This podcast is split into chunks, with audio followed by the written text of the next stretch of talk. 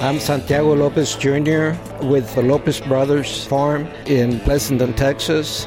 You're listening to the latest news in Texas agriculture on Texas Ag Today. Welcome to Texas Ag Today, a daily look at the latest news in Texas agriculture. Texas Ag Today is produced by the Texas Farm Bureau Radio Network with the largest farm news team in the Lone Star State. Now, here's the host of Texas Ag Today, Carey Martin. Hello, Texas. Thanks so much for taking time to join us for another episode of Texas Ag Today. All you got to do is jump on in with me and buckle up. We're going to take a ride around the Lone Star State as we cover the most important industry in this greatest state of the nation, Texas agriculture. I'm Carey Martin. I'm your host, along with the largest and most experienced farm news team in the Lone Star State.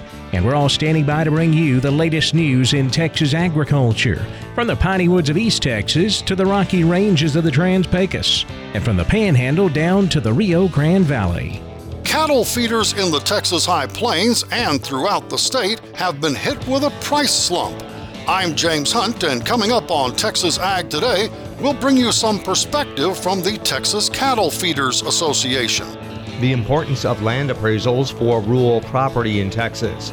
I'm Tom Nicoletti, and I'll have more with Tyler Jacobs of Hall and Hall Land Company straight ahead on Texas Ag Today. Weather in the Blacklands remains consistent only in that it changes. This is Dr. Shane McLellan, and I'll have more from Waco. We'll have those stories plus Texas wildlife news and a complete look at the markets all coming up. Cow calf operators seem to be continuing to send more animals to feedlots than normal, sooner than normal. Higher placements happening right now are going to translate into a little bit larger supplies in the you know first few months of 2024. But USDA Outlook Board Chairman Mark Jekanowski says supplies of cattle in 2024 as a whole will still be lower than this year. Of course, prices have taken a drop recently. But still, overall, steer prices are, are, are relatively strong and expected to increase in 2024. For this year, fed steer prices are expected to average 175.55 a hundredweight. We expect that to increase uh, next year with even tighter supplies to $178.25 per hundredweight. That's a 1.5% increase as supplies tighten. Six Texas farmers are being recognized by national sorghum producers for the yields they produced this year. Brad Justice of Dallam County had the highest sorghum yields in the dryland tillage western category in Texas with 143 bushels an acre. Grain Incorporated of Ochiltree County came in second in that category with 118 bushels an acre. In the dryland no-till western category, first in Texas was Tregeas Family Farm in Ochiltree County. They saw 140 bushels an acre. James and Dana Bourne of Ochiltree County was second in the state in that category with 133 bushels an acre. In the irrigated western category, Four Way Farms of Dallam County was number one in Texas with 178 bushels an acre. Second in that category was Roger Buchanan of Hutchinson County with 169 bushels an acre. For the Texas Farm Bureau Radio Network, I'm Jessica Domel. The U.S. House of Representatives passed a bipartisan resolution targeting the critical water shortage in South Texas. Congressman Henry Cuellar and Congresswoman Monica de la Cruz teamed up to push the measure, which calls on Mexico to fulfill its obligations under a 1944 treaty with the United States. That treaty governs the allocation of water from the Colorado, Tijuana, and Rio Grande rivers. The treaty requires Mexico to provide the United States with an average of 350,000 acre feet of water per year over a five year cycle, However, Mexico has repeatedly waited until the end of the five year cycle to fulfill its water contribution. The current water scarcity and drought conditions in South Texas are causing severe problems for farmers and ranchers as they struggle to get the water they so desperately need from the treaty. Cattle feeders in Texas have been hit with a price slump. James Hunt has some perspective on the price drop from the Texas Cattle Feeders Association. Not very long ago, feed yard operators were riding a rising tide when it comes to fed cattle prices, but that came to a halt rather abruptly.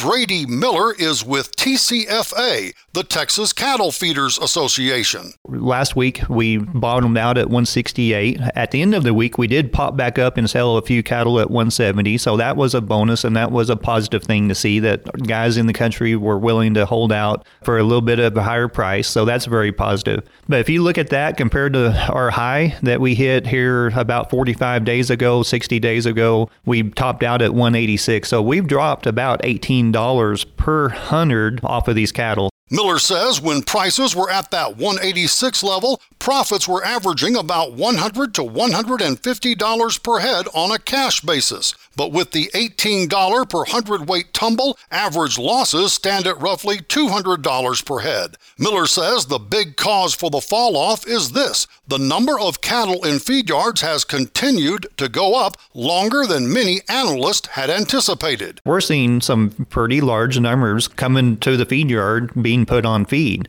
And so when people are predicting fewer cattle on feed and we start seeing more cattle being placed on feed and our cattle on feed numbers going up instead of staying steady or going down, the markets are going to react and they're going to, okay, we were expecting this, but we're seeing this. Now we're going to have a correction. And so we're going through a corrective time frame here because of our cattle on feed numbers and what those are looking like in the feed yards. Tomorrow, Brady Miller talks about the market outlook going forward. I'm James Hunt on the Texas Farm Bureau Radio Network. Rural land appraisals can be a real challenge if you don't know what you're doing. Tom Nicoletti looks at the different type of appraisals.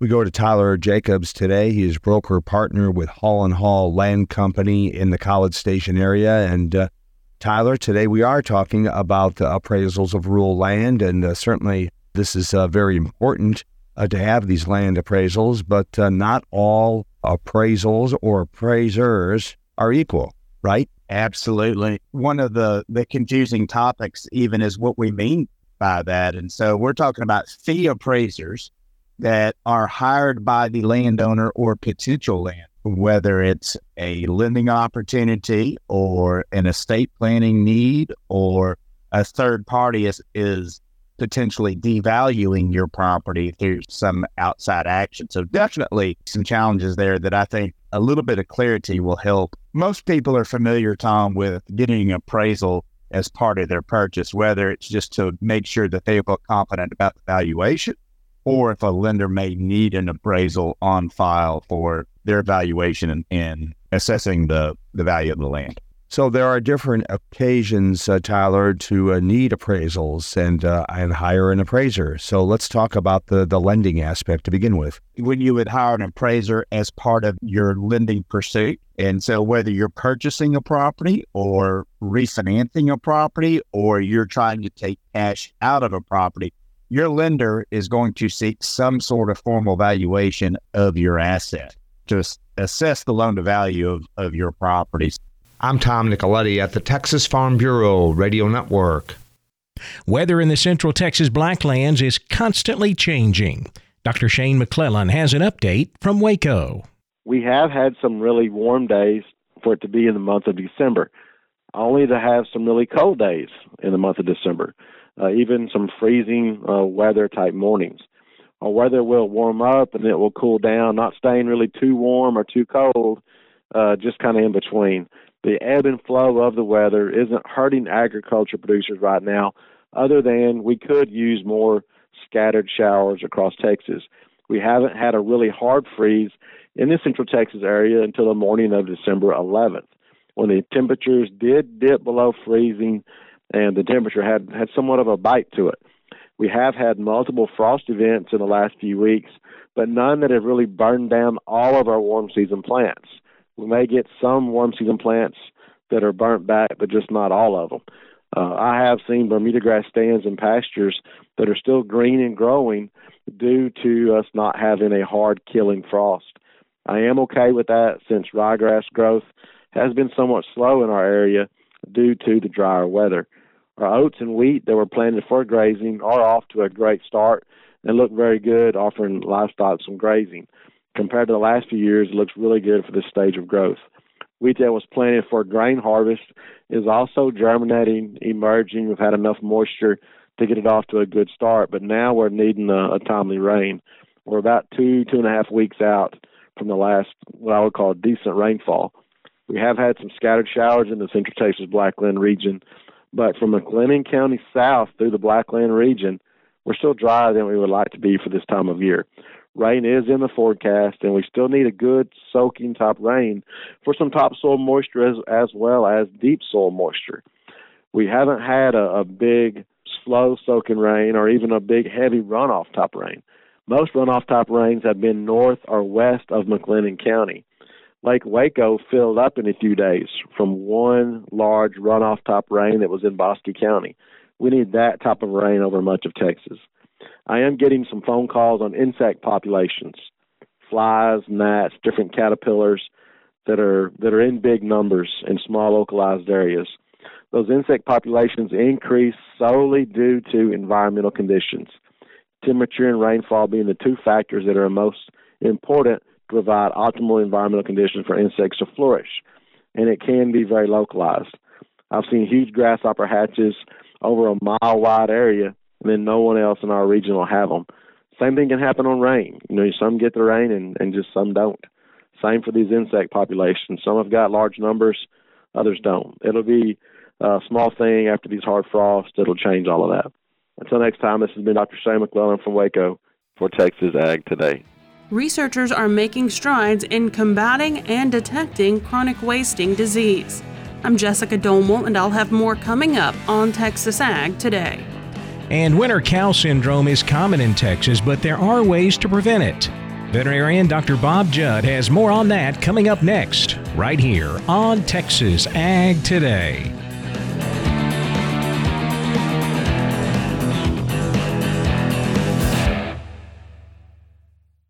Parenting is full of surprises. You never know what to expect. So after our son was born, I called my Texas Farm Bureau insurance agent to set up a life insurance policy in case something happened to me. Sawyer is now two. And we'll soon have a sister. There's no one else I would trust with protecting my family. Visit Texas Farm Bureau Insurance today at tfbinsurance.com for an agent you can trust with life's most important decisions. Coverage and discounts are subject to qualifications and policy terms and may vary by situation.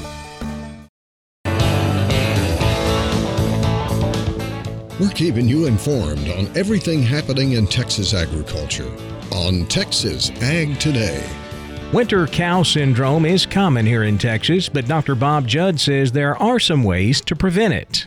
Winter cow syndrome is a situation in which cows lose weight and deteriorate over the winter. Wet and cold weather is especially hard on these cows, as if they are dry, supplementation is generally not needed until the wind chill drops below 32 degrees Fahrenheit. However, Dr. Bob Larson indicates that if the cows are wet, the critical temperature to start supplementing is below 59 degrees Fahrenheit, and most of Texas is below this temperature in the winter. To prevent winter cow syndrome, you must examine these cows in the fall, and any cows with a smooth mouth or any cows that are thin should be culled before the winter. Cows on native pasture will likely need protein supplementation, and energy may need to be supplemented in cold, wet weather. For cows that start calving in the late winter, protein and energy requirements increase, and these cows need 1.8 pounds of protein per day and 11 megacalories of energy per day. Once these cows start nursing a calf, these amounts of protein and energy can almost double. Cows can be supplemented with a variety of feeds, and the best feed depends on the cost, availability, and ease of handling. Good quality grass or legume hay, byproduct feeds such as wheat midds, corn gluten feed, distiller's grains, soy hulls, and commodities such as corn or whole soybeans, and commercial tubs or cubes are all options. Regardless of the source, the total diet should supply adequate energy, protein, salt, phosphorus, and calcium. Also, monitor your cows closely, and any cows that are thin should be separated and fed additional protein and energy to make it through the winter. Once a cow goes down due to winter cow syndrome, it is rare for them to recover. I'm veterinarian Dr. Bob Judd. This is the Texas Farm Bureau Radio Network. Researchers are making strides in detecting and combating chronic wasting disease. Jessica Domel has the story in today's Wildlife Report. A second generation test for chronic wasting disease could enable deer breeders and state officials to better detect the fatal neurological deer disease in live or deceased deer. The Texas Parks and Wildlife Commission was recently briefed about the test by Dr. Peter Larsen, assistant professor in the College of Veterinary Medicine at the University of Minnesota. The test is called the Real Time Quaking Induced Conversion Test, or RT-QUIC, and was developed in 2007 for Creutzfeldt-Jakob disease, which is a human prion disease. Many labs have independently confirmed RT-QUIC accuracy in both human and animal prion diseases. The test is so sensitive that you could take one tablespoon of these and mix it in uh, a 400 Olympic-sized swimming pools that have these in it. That test could pick that up. So that's how sensitive it is. The test can be used to detect CWD in venison, skin, mucus, blood, urine, feces, water, soil, plants, insects, and sentinels real time sentinels based surveillance based on all the, the research that we've done and what we're doing now on the preagent side of things. We really believe that you can catch CWD very early in the cycle of the disease within two or three months. Probably. And because of that, that might open up new opportunities for proactive real time management. If you catch it super early and you live test, you could call those the animal and then go into monitoring with the sentinels and see if, if you effectively got in front of the situation. The caveat with all of this if you go into an operation where cwd has been cooking for too long you're not going to get in front of it. It's too late. You have to be there early early on. That was dr peter a. Larsen from the university of minnesota. For the texas farm bureau radio network i'm jessica domel it's time to check the markets. We'll be back with a complete look at the livestock, cotton, grain, energy, and financial markets coming up next. Keep it right here on Texas Ag Today.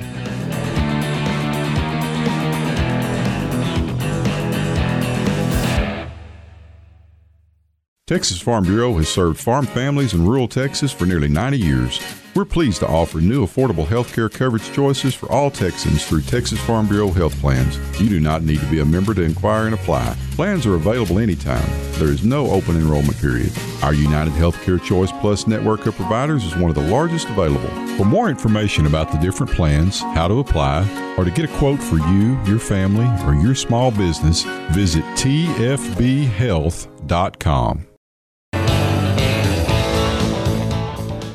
We're giving you the market information you need on Texas Ag Today.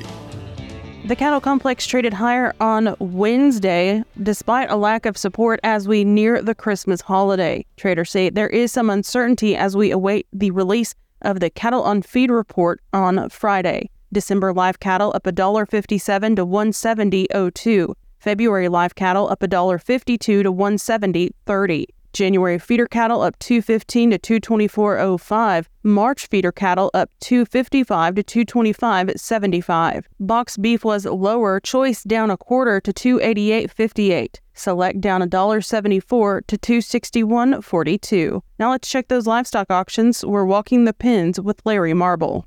Gary Butler, Nixon Livestock sells them every Monday. Gary, how was the last Monday before the holiday sale? We wind up with 836. I figured we wind up eight, eight and a half.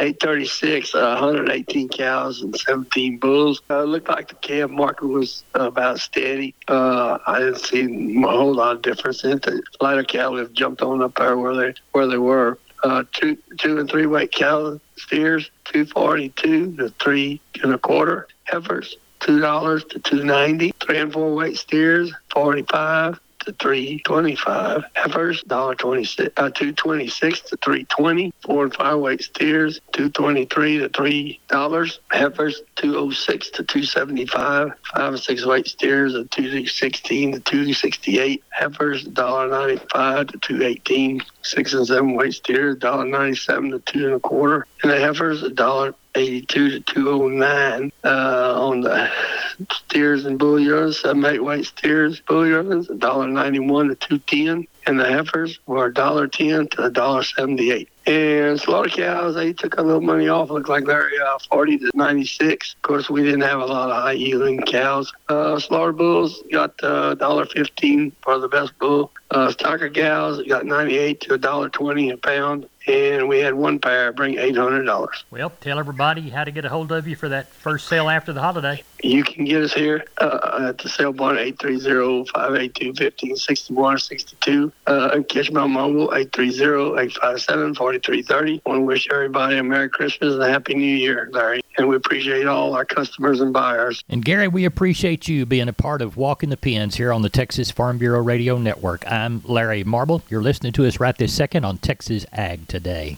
Lean hogs traded lower Wednesday as traders are concerned about strong pork production in China because it may limit opportunities for U.S. pork exports. February lean hogs down 32 cents to 70.22. April lean hogs down 67 cents to 76.92. Block cheese fell 0.75 cents Wednesday to $1.44. Barrel cheese down 1.75 cents to $1.39. Dry fell a penny to 38 cents. December class 3 milk up 3 cents to 16.17 a hundredweight. January class 3 milk up 4 cents to 15.66 a hundredweight. March cotton down 25 points to 79.21. May cotton down 21 points to 80.06. July cotton down 23 points to 80.56. Corn traded lower Wednesday, pressured by rain expectations in drought stricken areas of Brazil. There are also concerns with a temporary U.S. rail closure in and out of Mexico, as Mexico is the number one buyer of U.S. corn this year. March corn down three to 469 and three quarters. May corn down two and three quarters to 482 and a half. July corn down two and a quarter to 492 and a half. March hard red wheat down 16 and a half to 625. May hard red wheat down 15 and a half to 629 and three quarters. January natural gas fell 4 cents Wednesday to 244. February natural gas down 2 cents to 234. February crude oil up 44 cents to 74.38 a barrel Wednesday. March crude oil up 37 cents to 74.58 a barrel. The Dow fell 164 points Wednesday to 37,393. The S&P 500 fell 33 points to 4,735, and the Nasdaq fell 104 points to 14,898. And that wraps up this edition of Texas Ag Today. We hope you join us next time for the latest news in Texas agriculture. I'm Jessica Domel, and I hope to see you then. Thanks for listening to Texas Ag Today.